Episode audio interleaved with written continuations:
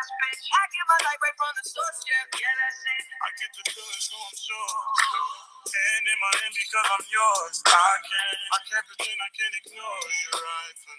Don't think you wanna know just where I've been. Oh, Don't be distracted. What I need is right in my arm. Your kisses taste the sweetest for mine. And I'll be right here with you till the end. I got my pieces out in Georgia. I get my weed from California. That's that shit. I took my chick up to the north, yeah. Badass bitch. I get my light right from the source, yeah. Yeah, that's it. I got my peaches out in Georgia. Yeah, shit. I get my weed from California. That's that shit. I took my chick up to the north, yeah. Badass bitch. I get my light right from the source, yeah, yeah. I got my peaches out in Georgia. I get my weed from California, that's that shit. I took my chick up to the north, yeah, badass bitch. I get my light right from the source, yeah, yeah, that's it. I got my peaches out in Georgia, oh yeah, shit. I get my weed from California, that's that shit. I took my chick up to the north, yeah, badass bitch. I get my light right from the source, yeah, yeah, that's it.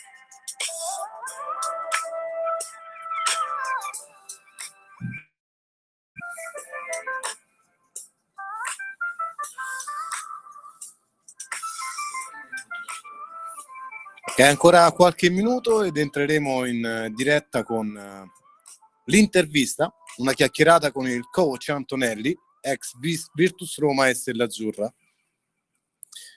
Daniele Rotolini, speaker. Daniele, ci sei? Eccoci, eccoci, buon pomeriggio, buon pomeriggio a tutti e benvenuti da Daniele Rudolini. Mercoledì è grande basket su cronistasportivo.it. Oggi per la nostra intervista conosceremo meglio una delle figure storiche del basket laziale e non solo. Infatti ci sarà coach Andrea Antonelli tra pochi secondi con noi. Intanto ricordiamo e salutiamo Lorenzo Pistoia con il suo format, ci ha tenuto compagnia dalle 12 alle 13 a seguire ci sarà il talent scout con Cristiano Simeti che ci presenterà Nicola Giordano, classe 2003, capitano under 18 della Stella Azzurra Roma. Poi alle 15 ci sarà Spazio Club, andremo a conoscere la Luis Sport con eh, Davide Fidanza. Alle 16 Walter Rizzo intervista una leggenda del basket eh, laziale, Donato Avenia. Alle 17 poi Valerio Paragallo curerà i migliori momenti del weekend al femminile. Ci saranno due prestigiosi, due prestigiosi ospiti, Lisa Penna della Reyer Venezia, giocatrice anche della nazionale italiana, e Giulia Paragallo della Smith Roma Centro. Se è tutto pronto e ci sta ascoltando, introdurrò eh, subito il nostro ospite di oggi. Infatti diamo il benvenuto a eh, coach Andrea Antonelli. Ci sei coach? Buongiorno.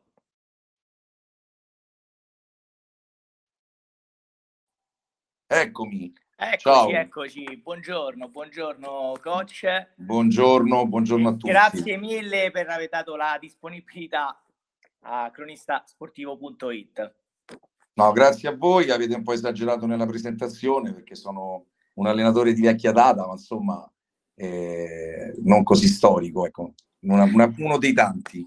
Eh, coach, però lei ha iniziato nel 1986 e Eh. il suo curriculum è, è infinito e denso, dagli inizi alla, all'Azzurra Basket, che adesso è l'attuale Tiber, Esatto. per la Virtus Roma, ai tempi sponsorizzati Messaggero e via via tutto il resto. Infatti, se vuole ci fa un piccolo riassunto della sua brillante carriera.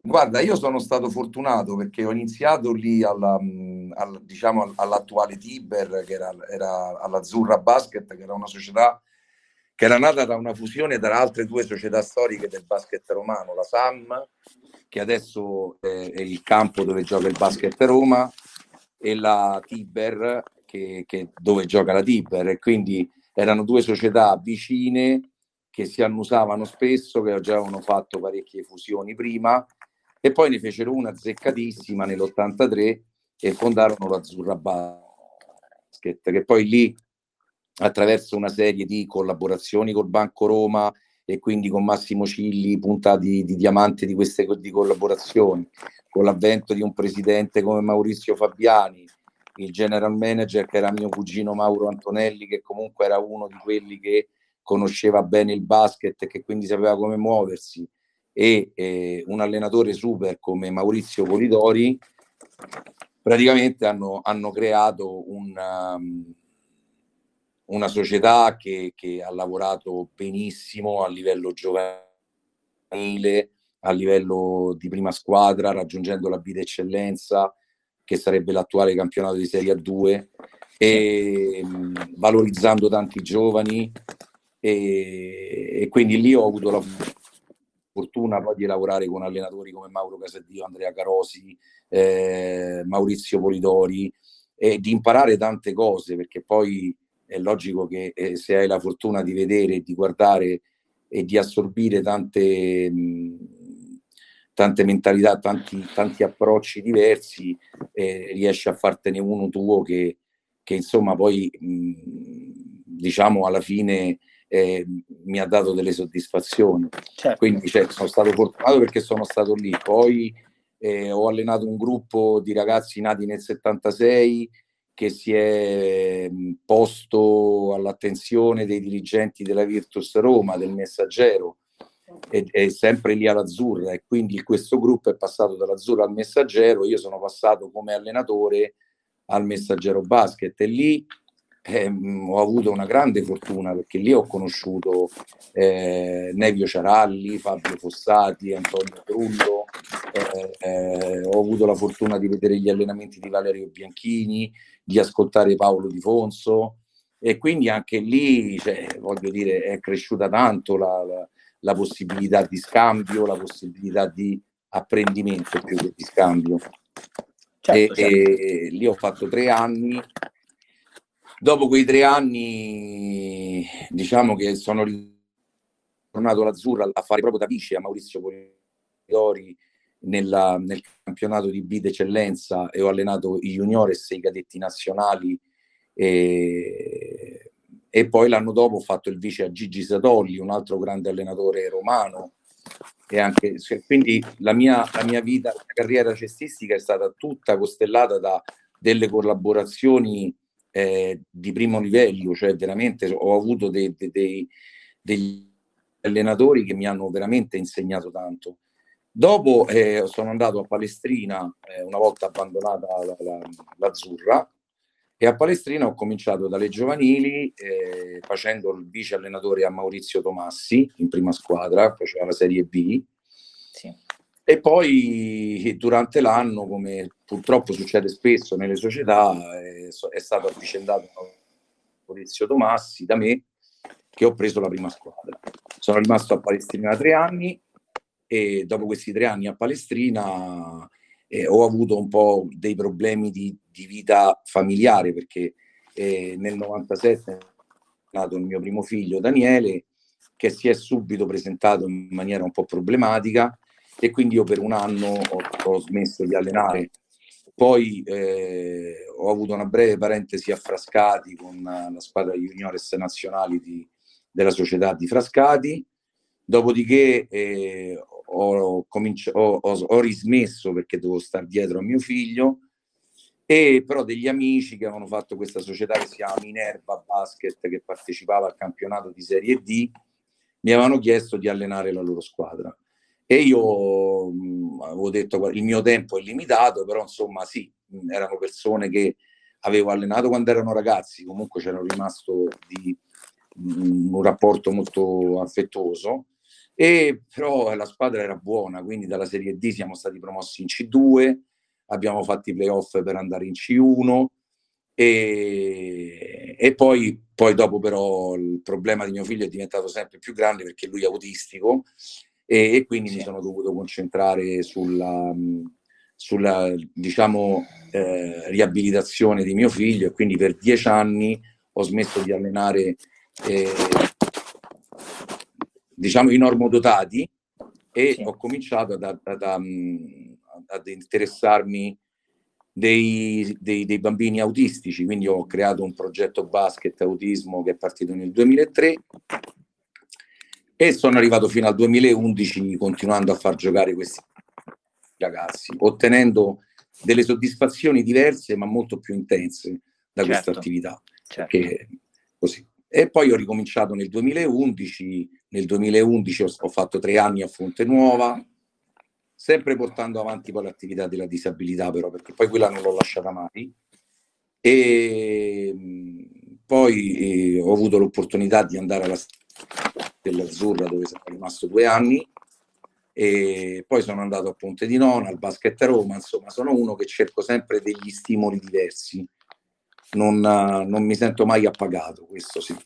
Certo, certo. Lei coach ha parlato proprio... Dammi del tu però, eh, perché sennò... Sì, non... eh. sì, sì, coach, mm. allora, hai appena eh. parlato di emozioni intense, veramente tu hai curato il progetto Basket Autismo, è un'iniziativa lodevole, ne puoi parlare, ci puoi parlare un po' più approfonditamente di questo progetto perché è veramente una cosa che ci tocca, è una cosa che lodevole veramente.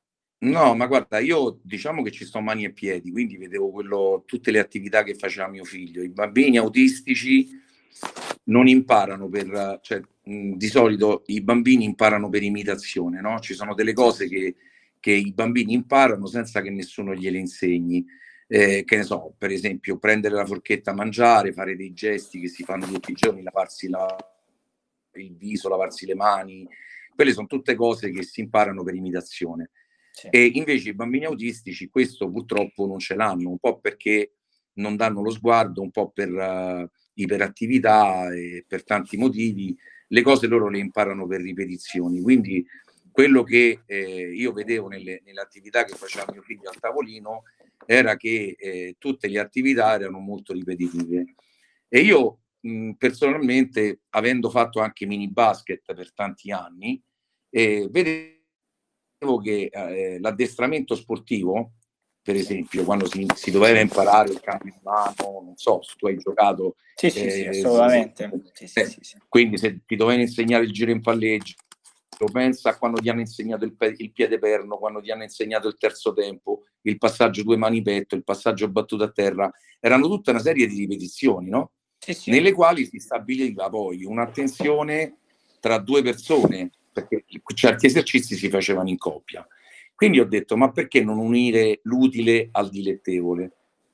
E quindi ho, cioè, diciamo che ho studiato un sistema, un approccio che potesse essere tra un operatore e un bambino autistico all'inizio, poi tra due bambini magari autistici, poi tre bambini autistici, poi aprire la, la, la possibilità delle forme di integrazione e lì c'è stata la Stella Azzurra che c'è stata no vicina di più perché ci ha aperto le porte della palestra, ci ha fatto giocare con i loro ragazzi e quindi mh, diciamo che piano piano questo, questo progetto è partito da Ehm, da delle sperimentazioni che noi abbiamo fatto e che poi hanno dato dei, dei grandi risultati. Cioè noi può sembrare una, una, stupidaggine, ma noi siamo riusciti a fare un tic tac a tre tra tre ragazzi autistici importanti, cioè non autistici come si vede nel film Rayman, cioè sono dei, certo. degli autistici mh, profondi che però si passavano la palla tra di loro. Questa cosa poi ci ha avuto una doppia valenza perché i bambini, comunque i ragazzi, quando venivano al campo si riconoscevano tra di loro e quindi anche diciamo, il gruppo squadra si è creato all'interno dei due gruppi che poi abbiamo fatto insieme perché noi abbiamo cominciato con sette bambini e poi abbiamo finito che ne erano 25 e, e poi anche il discorso dei genitori cioè noi genitori di soggetti autistici o chi ha un figlio purtroppo o handicappato, ma comunque che poi purtroppo da una parte, per fortuna dall'altra, perché poi ti, ti cambia proprio il modo di vedere la vita. E di solito si esce da casa solo per andare a fare le terapie, per andare dal neuropsichiatra, per andare dallo psicologo. Invece il fatto di portarli a giocare normalizza molto la vita. Se tu fossi venuto o ti fosse capitato di venire a vedere i genitori che portavano i, no, i ragazzi a fare il progetto basket e che aspettavano fuori dalla palestra i ragazzi che finissero l'allenamento, e tu ti accorgevi che lì c'erano un gruppo di genitori, punto, non un gruppo di genitori di soggetti autistici. Certo, sì, un gruppo sì. di genitori fuori, da, fuori, dal campo, caspeggiava, si raccontava tutte le, le, le situazioni più disperate che c'erano, che gli erano capitate, ma col sorriso, ridendo uno delle, delle vicissitudini dell'altro. E, e, quindi pure questo, secondo me, ha avuto molto, molto, molta importanza, anche proprio come normalizzazione. Assolutamente, assolutamente. Coach, hai curato soprattutto anche il settore giovanile. Secondo te, quali sono le difficoltà, delle difficoltà se ci sono e qualche suggerimento se ne ha per migliorare? Quali sono le cose positive comunque che ha trovato? Ne veramente anzi hai una carriera meno male va che mi... eh, eh, mi sono ricordato mi eh. sono ricordato una carriera talmente lunga che se ci puoi dare qualche consiglio e qualche invece difficoltà che hai trovato guarda io mh, ho sempre pensato mi, so, mi reputo un allenatore da settore giovanile perché mi piace più costruire che gestire quindi mi piace più sfidare il fatto di vedere dei miglioramenti piuttosto che e pensare a gestire una squadra e a trovare un modo per farla giocare. E, ehm, io spesso ne parlo anche con gli allenatori adesso del settore, della difficoltà del settore giovanile di oggi. Mi ero fatto un'idea precedentemente perché ero molto arrabbiato sul, sul dopo legge Bosman del fatto che i nostri ragazzi, eh, e lo penso ancora, eh, che siano ehm, penalizzati dal fatto che la legge Bosman permette alle squadre, per esempio di Serie C, eh, di, di prendere comunitari e farli giocare. Perché ti spiego, cioè, secondo me, se noi abbiamo un ragazzo di 17 anni che è in grado di poter giocare in Serie C, io non vedo perché devo andare a prendere un eh, comunitario e certo. eh, facilitarmi la strada allora, quando io vedo che, che ne so, eh, Civitavecchia per dirne una, eh, o Viterbo per dirne un'altra, o altre società, che, ma non perché ce l'abbia con loro, eh, prendono eh, il Colored o prendono eh, il comunitario e lo fanno giocare, ma lungi da me dall'essere razzista. Però ci sono tanti bravi ragazzi che potrebbero, con la fiducia necessaria, giocare e farsi le ossa. E questo è già un primo problema, che comunque esiste, esiste. Io sono stato alla Stella Azzurra, adesso col senno di poi, sono passati tanti anni, penso che la Stella Azzurra faccia un lavoro a parte, che non è un lavoro che fanno le altre società, perché la Stella Azzurra fa una selezione a parte. La Stella Azzurra crea giocatori, vuole creare giocatori top player, non, non, non lavora sulla base, anche se per far questo, secondo me, anche lì si fanno morti e feriti. Però comunque sia, è una scelta, è rispettabile.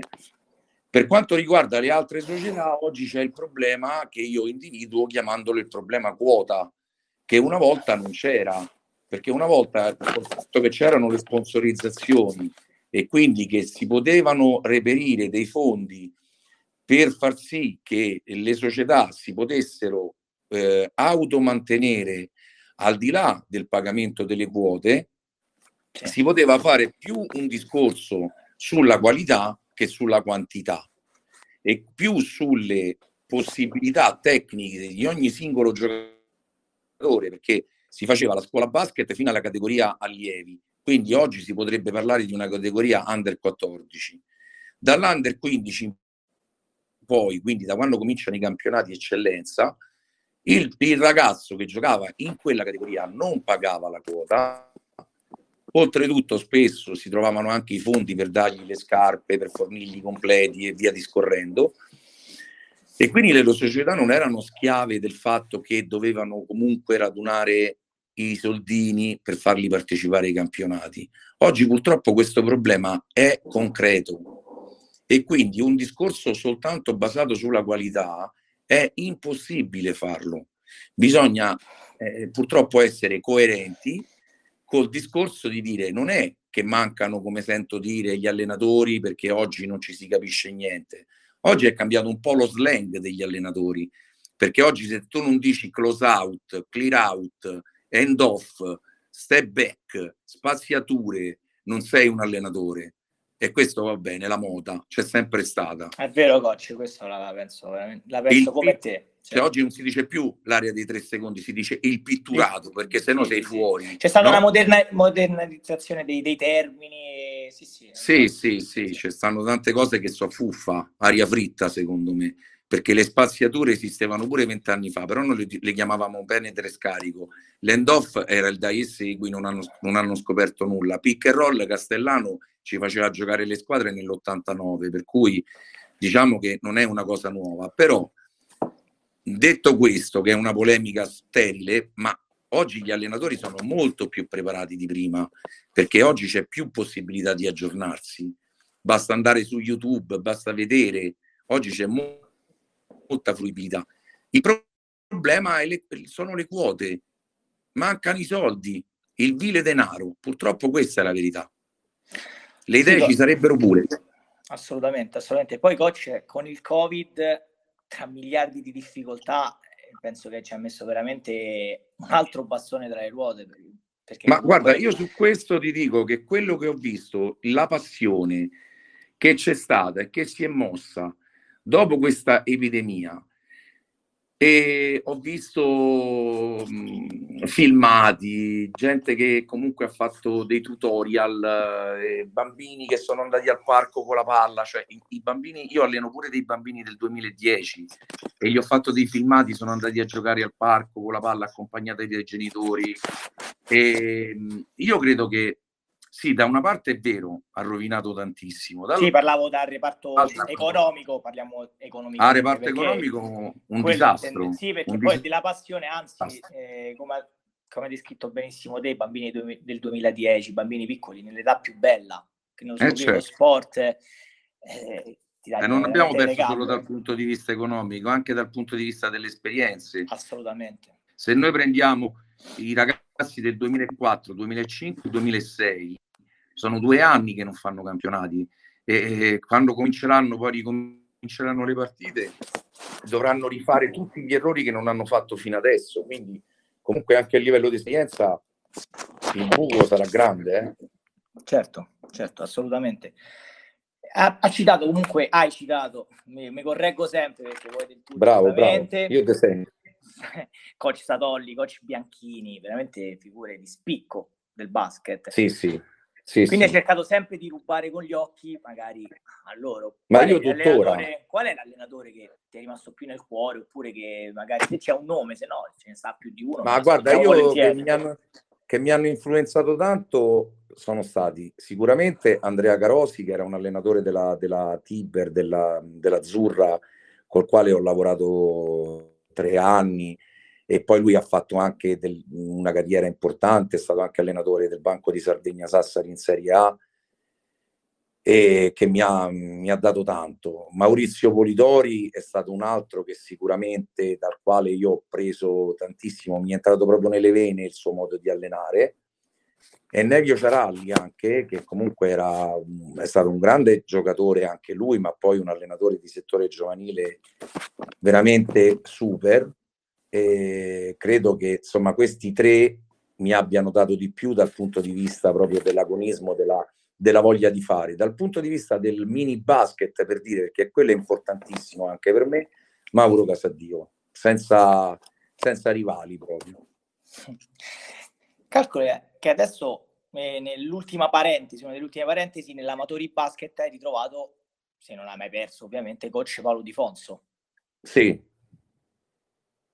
come è andata sì, questa, sì. questa che poi no, io so, lui, lui, allena la, la, squadra under 15 eccellenza della, dell'Amatori Basket. Quello che ha di bello, di bello Paolo è che possono passare pure 30 anni come sono passati 30 anni. Lui in palestra c'ha sempre l'entusiasmo di un ragazzino. Finisce l'allenamento che è tutto sudato si deve cambiare. Allena sempre con la stessa passione la stessa voglia e, e, e sputa sempre l'anima durante l'allenamento. Quindi cioè, questo, lui è proprio un esempio, adesso avrà 70 anni, penso, e io quando entro in palestra tutte le volte, e comunque tutte le volte che io entro in palestra e lui fa allenamento, io frego qualcosa, ma certo. lo frego da tutti, eh? anche dai, dagli allenatori più giovani. Io se mi metto a vedere un allenamento, qualche idea la frego sempre. E mh, tutte le volte che finisce l'allenamento io dico, ma questo è l'energia, ma dove la trova? Cioè, veramente... La eh, passione, passione eh, veramente... Sì, sì, Ma si sente anche dalle, dalle, tue parole la stessa passione, perché comunque veramente... Hai detto poi qualche secondo fa che hai sempre stimoli, cioè non, non riesci, finisci un'esperienza ne vuoi fare subito un'altra, e questa è una cosa veramente bellissima. io dopo un po' di tempo penso che, per esempio, sui gruppi ci puoi stare massimo tre anni. Per come sono io, forse dopo due anni già divento difficile da, da, da, reggere, nel senso che io sono uno che mette molta pressione, quindi eh, è un po' complicato eh, stare e trovare stimoli, a meno che non si cambiano dei giocatori, dei, dei ragazzi, mh, se no io dopo due anni, tre anni comincio a mordere un po' il freno. E poi penso che sia utile anche per i ragazzi comunque cambiare campana, perché sentire sempre la stessa eh, diventa poi ripetitivo e poco, e poco stimolante. Allora, c'è con noi il mio collega Valerio Paragallo. Valerio, ci senti? Andiamo. Valerio, ci senti? Eccoci, sì. eccoci, eccoci Valerio. Ciao Valerio, piacere.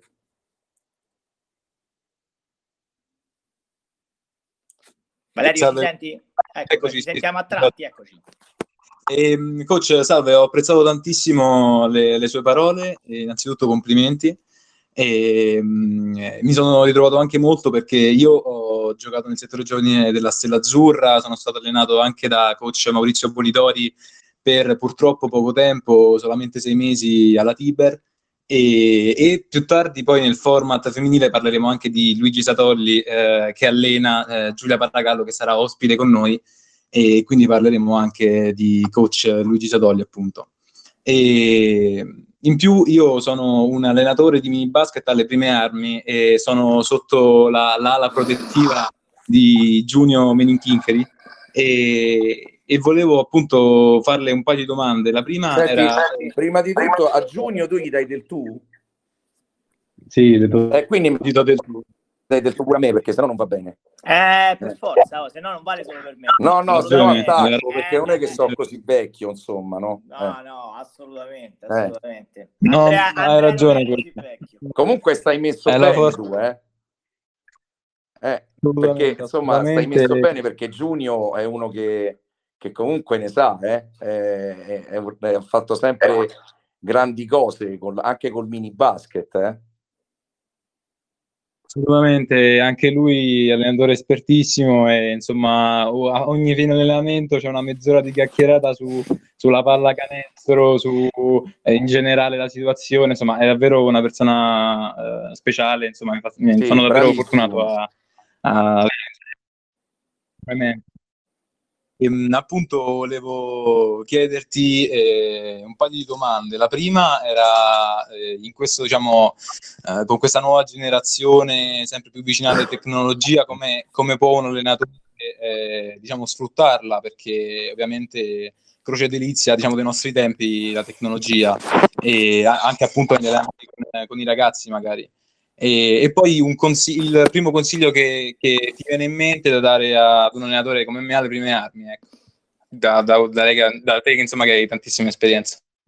Guarda, la, la prima cosa riguardo la nuova tecnologia, ti dico, a me non, non mi sembra vero avere la possibilità di eh, scrivere, che ne so, su, su YouTube palleggio e di poter vedere eh, di tutto e di più, oppure anche con uh, il mini basket andare a vedere cosa che prima non era possibile fare, eh, avere la possibilità di eh, vedere tutti i giochi che si possono fare, i clinic, ascoltare eh, persone che insomma hanno studiato eh, i modi per, per cercare di aumentare le abilità motorie dei bambini, cioè, voglio dire, ci sono queste cose che sono veramente impagabili, è, è, è fantastico.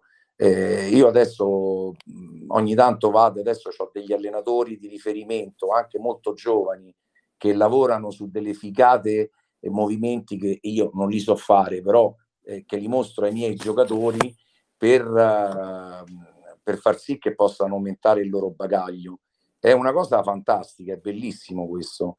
Per quanto riguarda te, io quello che ho sempre fatto, l'ho detto prima, mh, mm, hai visto, tra di noi allenatori mh, dopo un po' tu cominci a dire, eh, ma quello, quello non ci capisce niente, no, beh, que- quello è bollito, quell'altro eh, è così. Io personalmente penso, avendo allenato con tanti allenatori, che prima di tutto bisogna sempre cercare di, di fare il vice a qualcuno. E ti spiego perché, perché se no ti guardi allo specchio e ti dici quanto sei bravo. Se invece fai il vice a qualcuno, hai la possibilità di vedere i suoi allenamenti, di pensare questo lo farei e questo non lo farei, di sentire quello che dice prima della partita alla squadra, di sentire quello che dice durante i time out, di sentire quello che dice tra il primo e il secondo tempo, il secondo e il terzo, il terzo, il secondo e il terzo quarto, e poi fare la gara e dire questo sì, questo no, questo sì, questo no, però c'è un confronto, capito? E poi se capiti poi, e prima di te c'è qualcuno che fa allenamento, frega a tutto spiano. Va bene, grazie mille coach. Questo è quello che penso, perché però ecco, fare il vice allenatore secondo me è molto importante. Non è riduttivo, non è, non è assolutamente una perdita di tempo, è sempre un accrescimento. Io da Gigi Satolli ho imparato, Gigi Satolli è stato il primo allenatore che eh, a livello di Serie B ecce- di, di, eccellenza ha giocato su quattro fuori, penetrare e scaricare. Noi giocavamo così, era una cosa di avanguardia veramente. E ti parlo dell'anno, era il 92-93. Quindi, cioè, mh, oggi quando io sento parlare di, che ne so, Pianigiani che faceva con la Menzana Siena, queste cose qui, io già l'avevo viste da Gigi Satolli quindi eh, è una cosa importante questa. Esatto, grazie mille, grazie mille. Ma figurati.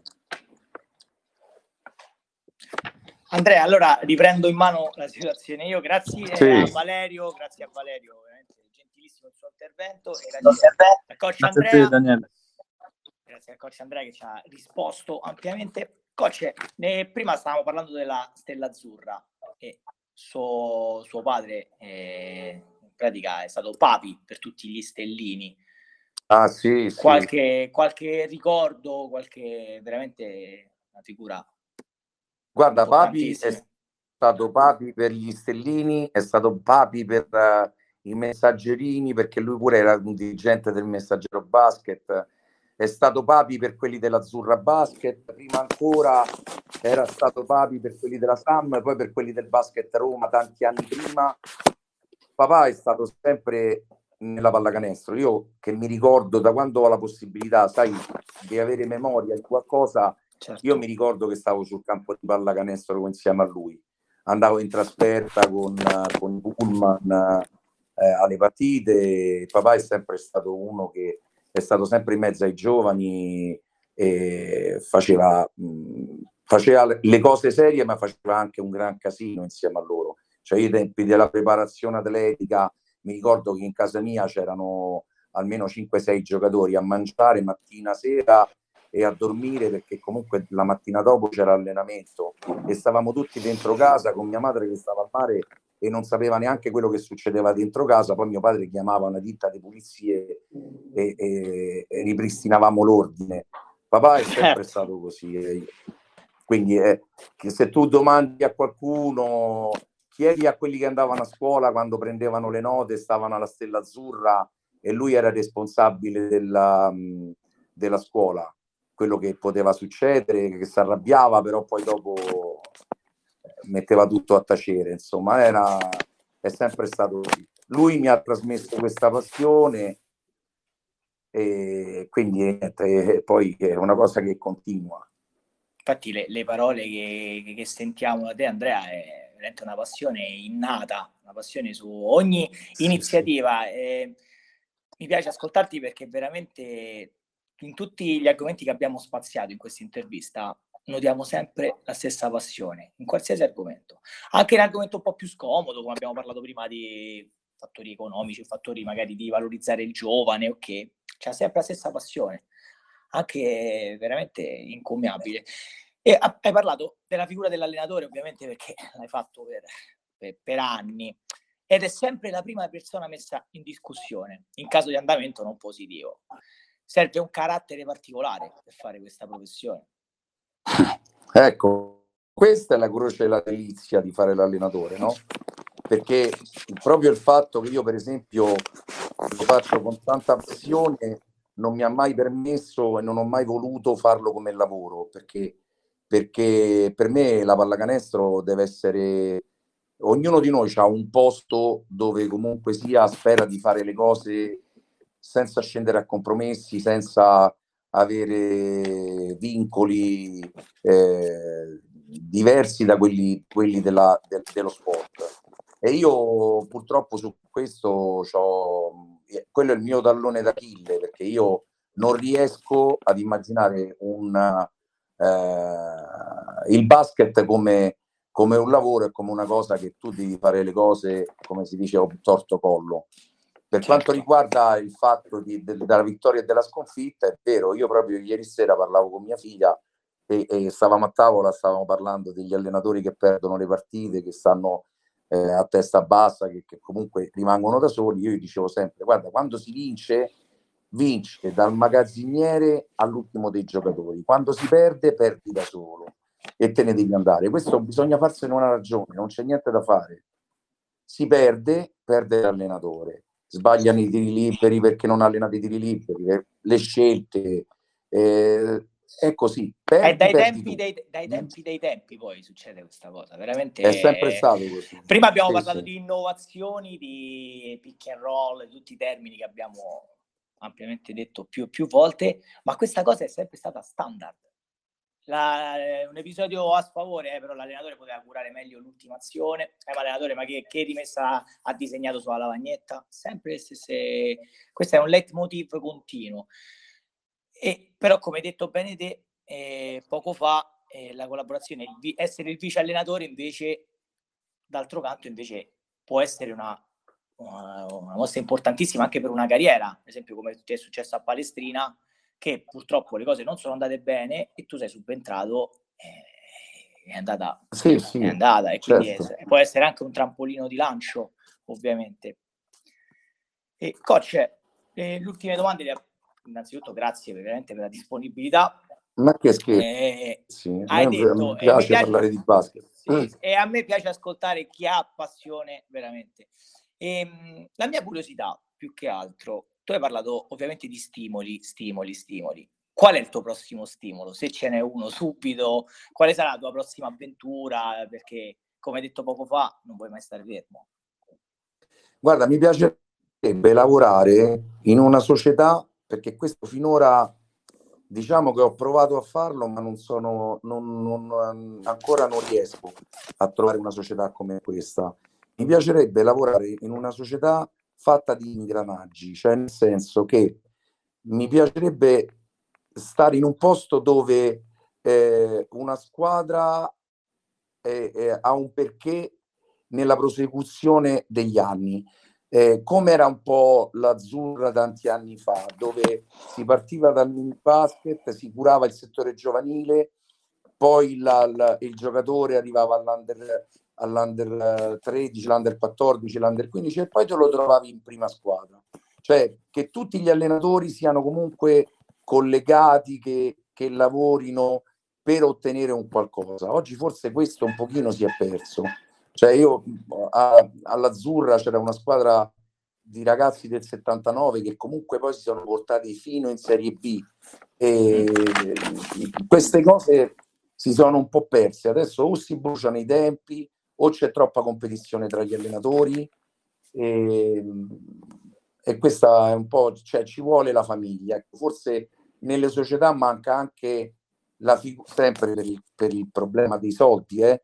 non è mai certo. un problema di eh, quello, quello perché manca la figura del dirigente manca la figura del dirigente responsabile che non deve essere un allenatore perché l'allenatore rende se viene giudicato e oggi i presidenti delle società sono quasi sempre allenatori che si autogiudicano, quindi si guardano allo specchio e dicono: Madonna, no, io sono bravo, la colpa è di quell'altro. Invece ci deve essere un dirigente che ti viene a prendere per un orecchio e ti dice: Amore mio, tu bisogna che ti dai da fare. Allora l'allenatore rende perché quando tu stai sulla graticola, sulla brace, che scotti, comunque ti dai da fare Eh e comunque il dirigente detta la linea della società e dice a tutti quanti si fa così, così, così. Se non ti sta bene, la porta è aperta. Assolutamente, coach. Allora, io la penso così. No, no, io su questo la penso esattamente così, ma non per fare sviolinate, perché io la penso esattamente così. Mi, mi fa veramente piacere eh, che una figura importante come la tua, tu dici no, mi hai troppo eh, lodato, però per me è così, perché chi ha un palmarès del genere, un curriculum del genere, non può non essere... Eh, presentato così. Eh, io ti ringrazio, ma insomma non ho fatto niente di eccezionale. Eh. La passione va premiata anche con due parole. Sì, sì. La passione va sempre premiata, certo. questo è quello che mm. ci tengo da, veramente da una vita. Abbiamo, non ti rubiamo altro tempo, è anche ora di pranzo, quindi non ti rubiamo altro tempo, anzi grazie ancora. Abbiamo soltanto Davide Fidanza, che Grande Davide. voleva Ciao, intervenire Ciao. ed è stato anche il mio contatto per averti. Eh, il sì, sì. veramente è stato veramente gentilissimo. Va Davide. Ciao Andrea, no guarda, l'ultima domanda perché tanto abbiamo altri 5-10 minuti. Il discorso economico che hai fatto tu è giustissimo, anche noi dove, dove stiamo giocando adesso no? c'è tutto il discorso relativo alla quota, relativo ai tamponi, eh, eh. quindi sì, è, è veramente difficile soprattutto per ragazzi che magari non lavorano, ragazzi che sono ancora sulle spalle dei genitori o ragazzi tipo me che vado all'università e comunque ancora non ho un'entrata diciamo fissa sulle spalle. Quindi sì, tutto quello che dici è vero e ti volevo chiedere, secondo te, da, da parte di chi doveva prendere decisioni, questa situazione del Covid in ambito sportivo poteva essere gestita meglio o è stato fatto il possibile? Guarda, secondo me, per come ci ha preso in contropiede per come sono andate le cose, mh, quello che è stato fatto è stato fatto bene, perché comunque sia era molto, io, non, io ho sempre detto a tutti che non, non avrei mai voluto trovarmi nella posizione del ministro dello sport, nella posizione del ministro della salute, perché comunque qualsiasi decisione veniva presa era sbagliata. Tu immagina se qualcuno avesse detto eh, sì, potete fare allenamento, non ci sono problemi e si fosse formato un cluster, quelle persone a quale gogna mediatica sarebbero state esposte. Quindi certo, certo. è facile a parole dire sì, forse si poteva fare di più, ma che dici? Ma cioè, siamo tutti bravi a parole, però a fatti, quando comunque sia tu devi risponderne all'opinione pubblica, alla morale e poi anche alla legge, eh, io non lo so se poi è così facile aprire tutto e andare a fare gli allenamenti e, e, e alla viva il parroco. Quindi insomma, mi sembra un po' complicata questa cosa. Sì, sì, no, sono d'accordo con te, la penso anche io così. aggiungere una cosa, che, scusa eh, Davide, che a parte mi interessa sapere come stai perché ti sei fatto male durante l'allenamento. Eh, lo so, Ma, ho iniziato fisioterapia da poco. Eh. Però, ecco, per esempio, Davide, è, eh, approfitto della, della presenza di Davide per dire che io posso dire di aver allenato i giocatori professionisti e i giocatori amatoriali, minors come vengono chiamati oggi, no? Ho un grande rispetto per tutti questi che vengono a giocare in palestra dopo aver fatto, dopo aver lavorato, gente che ha famiglia, che comunque corre per venire a fare l'allenamento. Io ho veramente, per me il vero basket è quello, perché tu praticamente in quel momento lì proprio sei, vieni a giocare non per interesse, perché ti piace, e ti fai anche rompere le palle da uno che ti strilla dall'inizio alla fine dell'allenamento. Quindi non fino La passione, coach, la passione di cui parlavamo prima, la passione. Esatto. Perché sì. quella va oltre, ha detto bene, perché oltre i soldi, oltre, cioè tu lasci famiglia, figli, eh, per andare a giocare, per la tua passione, quello è veramente incommentabile. Sì, sì. Davide, così, eh. hai qualche altra domanda da fare al coach? Se no lo, piano piano lo congediamo. So. No, penso, penso, che abbiamo detto tutto. Ok, grazie Davide. Adesso faccio proprio l'ultima, l'ultima dulcis in fondo al coach. Grazie mille Davide. E... Ehm, coach, l'ultima Pure. domanda è una mia piccola curiosità perché dopo sare, sarà ospite con noi Nicola Giordano, che è in classe 2003, che è capitano under 18 della Stella Azzurra Roma. Non so se magari lo conosci o hai sentito parlare di lui. No, lui è arrivato l'anno che io sono andato via. Sì, però no. sì, comunque lo conosco di fama. Sì, eh? sì, sì, no, certo, certo, certo, eh. certo. Assolutamente, assolutamente. Coach, io non so come ringraziarla, anzi ringraziarti e ogni tanto mi confondo. Me, Io ho se sentito tu- che, che, a parte anche Nicola Giordano, per carità, poi avete ospite la giocatrice Gigi Sadolli, che poi deve portargli i, miei saluti a Gigi. E Perfetto. poi stasera avete ospite un, un grande ex giocatore e un'altra pers- persona di grande passione del basket che è Donato Avegna. Donato Vegna, io sono veramente- cresciuto andando al palazzetto e ve- Ah. vedendolo, quindi No, Donatone, guarda, io l'ho conosciuto che è venuto a Roma al Messaggero Basket, era giovane lui, ero giovane io e comunque un personaggio, un personaggio, uno forte, mh, eh, forte come giocatore, forte come persona, quindi insomma complimenti anche a voi per le persone che, che chiamate. Coach, veramente grazie. Quando vorrà, noi siamo qua a disposizione. Vorrebbe farci un'altra chiacchierata. eh, veramente siamo qui. Grazie ancora per la disponibilità.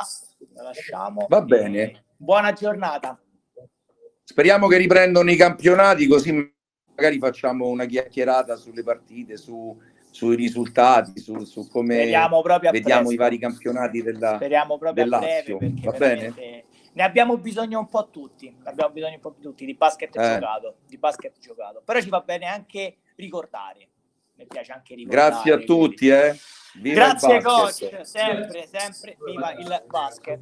Quindi ringraziamo di nuovo il coach Andrea Antonelli che ci ha fatto compagnia nel nostro mercoledì del cronistasportivo.it. Mercoledì è grande basket su cronistasportivo.it. Ricordiamo anche gli appuntamenti di oggi. Dopo la chiacchierata appunto con il coach Andrea Antonelli, ci sarà Cristiano Simeti che ci presenterà uno dei maggiori giovani, fortissimi del classe 2003, capitano under 18 della Stella Azzurra Roma, Nicola Giordano. Poi alle 15 Spazio Club, andremo a conoscere la Luis Sport con Davide Fidanza.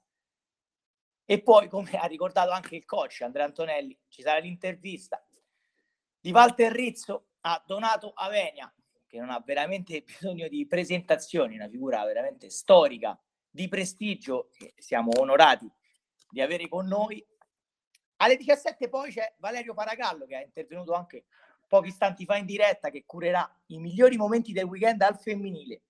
Ci saranno ospiti prestigiosi, abbiamo Elisa Penna della Reyer Venezia, veramente giocatrice della nazionale italiana di basket, e ci sarà anche Giulia Paragallo della Smith Roma Centro, squadra che milita nella Serie B di basket.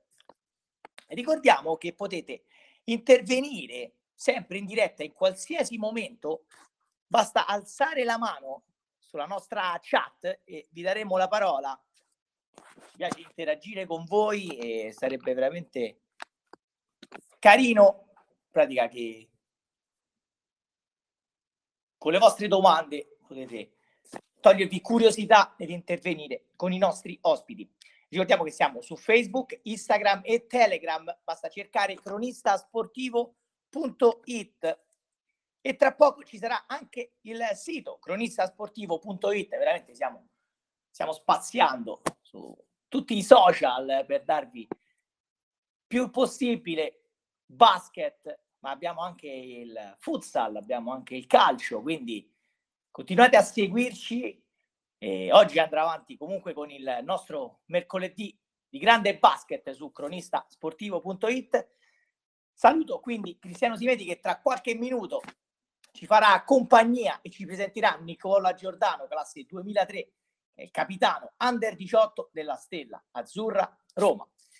Io quindi vi saluto, vi lascio a Cristiano che tra pochi minuti, dopo una breve pausa, ci presenterà Nicola Giordano, capitano under 18 della Stella Azzurra Roma. Grazie e a tra poco.